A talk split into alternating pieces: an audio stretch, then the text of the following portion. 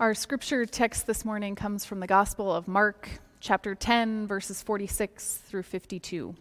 Listen for a word from God. They came to Jericho. As Jesus and his disciples and a large crowd were leaving Jericho, Bartimaeus, son of Timaeus, a, bland, a blind beggar, was sitting by the roadside. When he heard that it was Jesus of Nazareth, he began to shout out and say, Jesus, son of David, have mercy on me. Many sternly ordered him to be quiet, but he cried out even more loudly, Son of David, have mercy on me. Jesus stood still and said, Call him here. And they called the blind man, saying to him, Take heart, get up, he is calling you. So, throwing off his cloak, he sprang up and came to Jesus. Then Jesus said to him, What do you want me to do for you? The blind man said to him, My teacher, let me see again. Jesus said to him, Go, your faith has made you well. Immediately he regained his sight and followed him on the way. This is the word of God. Thanks be to God. Would you pray with me? Holy God, thank you for your word to us. I pray that you would open our ears and our eyes and our minds to the message you have for us today. It's in the name of Christ we pray. Amen. Church archives are fascinating. I was once teaching confirmation at a church on the East Coast, and one of our tasks was to go through the archives of this old, old Presbyterian church. So it was part research, I think part chore. They were having us organize, but we got to see some pretty incredible things in these archive files. And one of the most interesting things that the students loved was this list of rules that we found from what appeared to be the Sunday school classes of the 1950s. And so there were some rules on there that you might expect, some pretty common things that we might hear today. And then there were some sort of dated rules as well. So here were the ones that I could remember respect your teacher, respect your elders, always be on time, dress your best before God. Girls and women are to wear skirts or dresses with pantyhose. Do not ever raise your voice. Be nice to others. Never argue. Maintain a positive attitude. Always smile. And the one that I remember the most that the students in confirmation just loved never go to the movies on a Sunday. Apparently, this was a Sunday school rule. Don't go to the movies on Sunday, it is God's day. Christianity has a long and complicated history with the notion of good behavior. Now, don't get me wrong, some of these rules are common sense, and absolutely we want to highlight kindness and we want to encourage respect. But sometimes I think politeness and Christianity have gotten conflated. Niceness and holiness have gotten confused. And even today, long since the 1950s, we hear explicitly and implicitly messages all the time. As Christians, you need to be nice, don't disrupt. Maintain the status quo. Be happy and smile all the time. Always be kind and don't raise your voice. It's why I love this story that we come to in Mark's gospel today so much. Because we see a man, Bartimaeus, breaking all kinds of rules. Bartimaeus is a man who is blind and has been begging near the city of Jericho. And when he hears that this Jesus of Nazareth is in town, he shouts, Jesus, son of David, have mercy on me. And then, very quickly, the scripture tells us that those around the followers and the crowds try to shush him. They say, Man, shh, be polite. This is an important teacher here. Do not raise your voice. So, what does Bartimaeus do? He shouts even louder Son of David, have mercy on me. He's creating a scene and you can almost feel the embarrassment of the crowds around him as they fear the response of Jesus. Bartimaeus has nothing to lose in this moment. We've talked several times before about what it meant to live with some kind of physical or mental limitation in this time of Jesus. It meant that you were outside of the community. You weren't allowed to work. You wouldn't have the same opportunities to make a living. You wouldn't have the same opportunities to worship in community, to gather with others. You would be socially outside of the loop.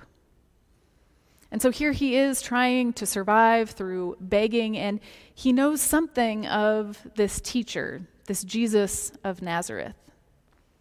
And in fact, even though he can't see with his eyes, he sees and understands a truth that so many others around have missed. He calls Jesus, this teacher, the son of David. The son of David, King David, Bartimaeus is making this connection to the messianic prophecies. He's essentially confessing out loud that this teacher is the one who has come to save. And this is the very first time in Mark's gospel that that's used to describe Jesus, son of David. He sees that, he recognizes it. In fact, he shouts it Son of David, have mercy on me. It's very undignified and a very beautiful testimony. It works. Jesus stops and stands still and calls the man over to him. He asks Bartimaeus, what, what does mercy look like? What would you like from me? And Bartimaeus asks to see again. Jesus tells him that his faith has made him well and that he may go, but instead of leaving to go rejoin the groups and the work and the people that he would like to, he stays and he follows Jesus.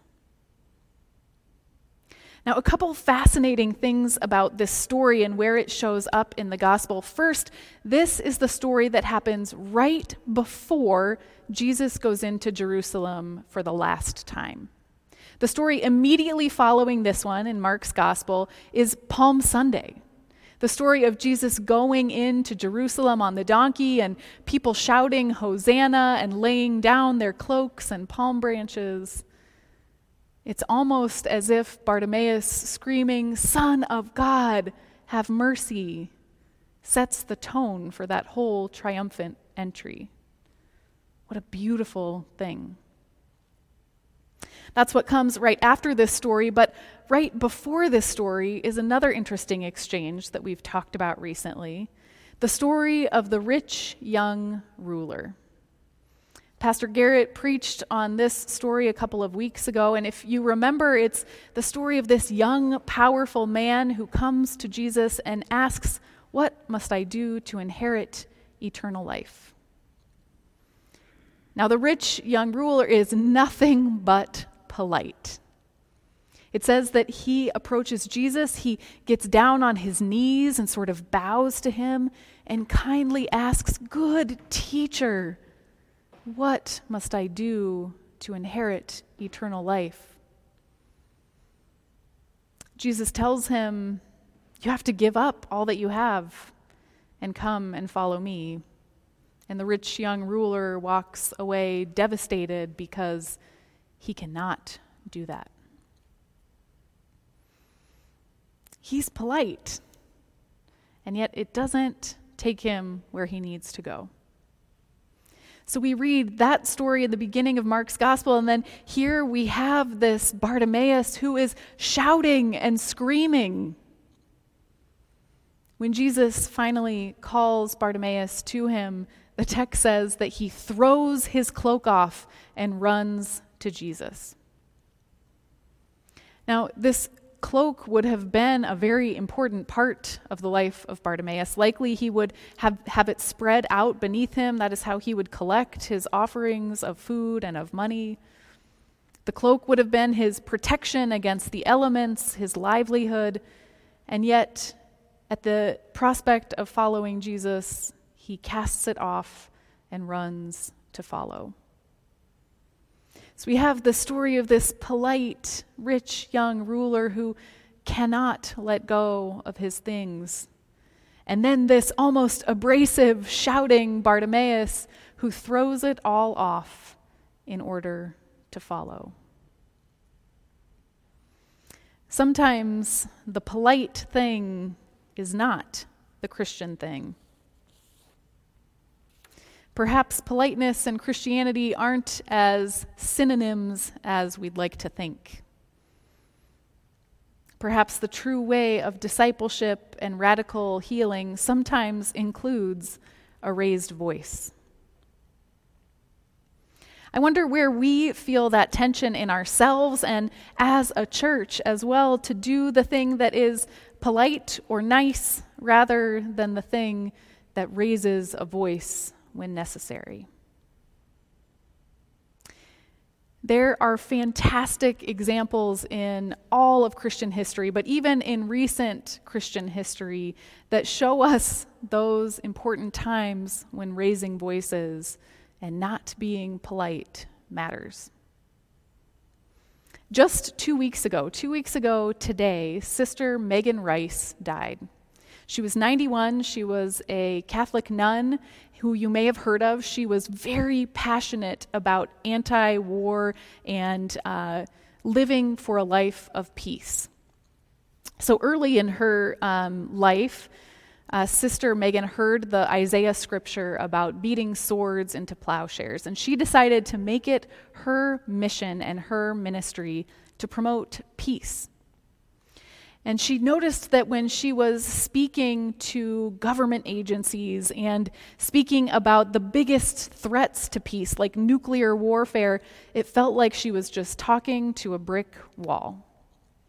And so she would do some pretty dramatic things to try to raise her voice on this important issue. And once she and two others actually broke into a government facility, a uranium facility, in order to shout her message of peace.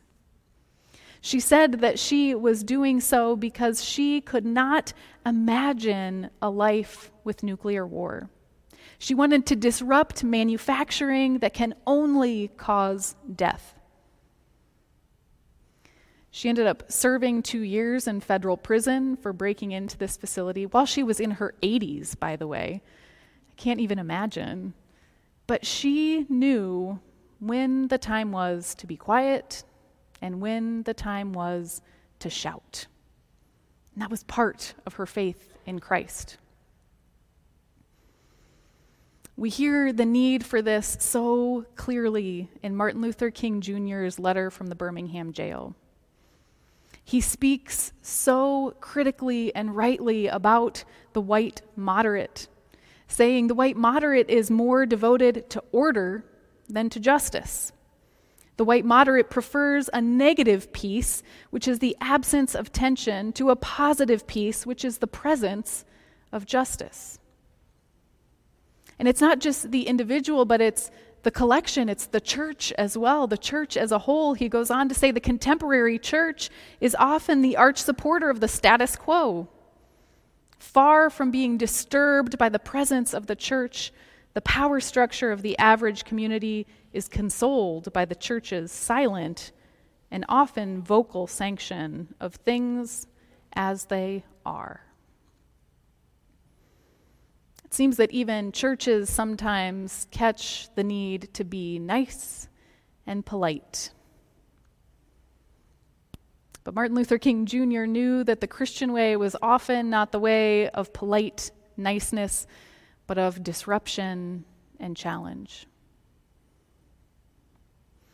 St. Oscar Romero says something similar. The Salvadoran archbishop who spoke out against the government in El Salvador and the guerrilla groups who were fighting in the Civil War. He says, A church that does not provoke crisis, a gospel that does not disturb, a word of God that does not touch the concrete sin of the society in which it's being proclaimed, what kind of gospel is that? Almost exactly a year ago, this church, Fort Street Presbyterian, decided to become a Matthew 25 congregation. That means that, along with hundreds of other churches in our denomination, we have said we are going to take the inspiration from that chapter of Scripture from Matthew 25 to work on three ridiculously large and audacious goals. First, to build congregational vitality. Second, to dismantle structural racism. And third, to eradicate systemic poverty. The good and the bad news is that there is no way we'll be able to even make a dent in any of these three things if our primary concern is being polite or being nice. We're not going to do anything with those goals if we're worried about upsetting the status quo if we care more about order than we do justice. What we learn is that what we think is peace is often not peace as all, at all. It's a status quo that is rich with power structures and injustice and societal pressure. So, where are we as a church? I pray that we might not confuse niceness with holiness. That we might know that sometimes faith and the way of radical healing isn't polite. That sometimes being good isn't being quiet. I pray that the people of Detroit might see us in places and think, uh oh, Fort Street's here. I wonder what's going to happen next. How might you raise your voice this week? Would you pray with me? Holy God, you are a God of whispers and of shouts. I pray that you would disrupt us enough to be a disruption of the status quo where your kingdom is at stake. Lord, help us follow your spirit as she whispers in our ear and shows us where to shout. It's in the name of Christ we pray. Amen.